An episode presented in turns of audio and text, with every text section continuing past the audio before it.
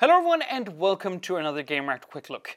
If there's one thing that we can safely say I think about Android Wear or Wear OS now, is that it's been a bit scattershot, a bit uneven. Now, we've had an exclusivity partnership between Google and Samsung, which means that the brand, like the, the two latest generations of Samsung Galaxy watches have run a version of Wear OS but then other manufacturers that were currently using an older version of Wear OS couldn't really guarantee an upgrade to the latest version, and then those launched, but it was without the Google Assistant.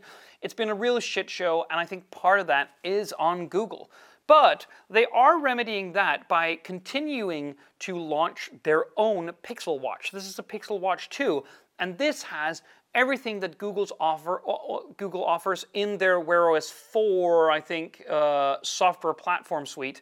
And it has the Google Assistant, and it runs that very snappy and very nicely so in a very portable little casing here. Now, the Google Pixel Watch 4, uh, 2 is mainly about refinement of last year's Pixel Watch. So you may recognize this casing as being somewhat the same, and it actually is. It, it I think it is 42 millimeters, but it is, it, it, I don't know if it shows up as small on my wrist on camera, but it is incredibly small to the point where it might be comically small for a large male wrist such as myself. I mainly use the Apple Watch Ultra when I'm, you know, by myself. So, but I, I love the idea of Google making their own smartwatch. It's lovely for them to show us the way forward. I've been loving Pixel phones for years and years and years, and I was so happy when they finally came to the Nordics. So it's really nice to see Google follow suit with a Pixel Watch, also launched in the Nordics now, for them to show the way and show us how a Wear OS experience should look and feel. But I will say that I would really love for Google to make larger versions of this because for one, it will benefit battery life, which has gotten better this year. But ultimately, it's also about looks, and watches are deeply personal ornaments that we use as an, as an extension and expression of who we are. And this is too small for, for a guy like me. I will say that there are some really cool improvements. So, for one, Gorilla Glass 5, an aluminium frame, 5 ATM water resistance, which means that you can go swimming with it if you want. This circular small screen here is an AMOLED screen which now runs up to a thousand nits which is great and it's 450 by 450 pixels which makes it means that it's quite dense as well.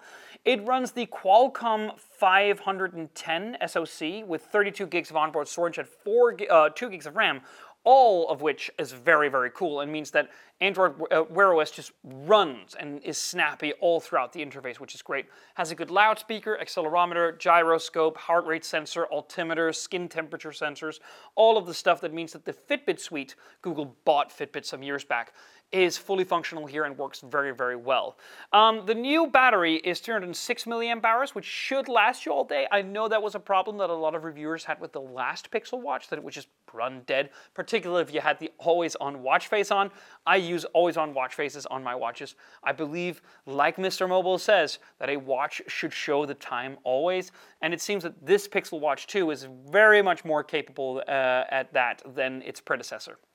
So it is not cheap. It'll run you about 350 euros, which is not nothing, and you can get, I think, a Galaxy Watch for around the same money, which is now built on the same software platform, which offers up much of the same features, such as Google Pay, Google Assistant, uh, access to all of the Google features alongside the Play Store for obvious reasons.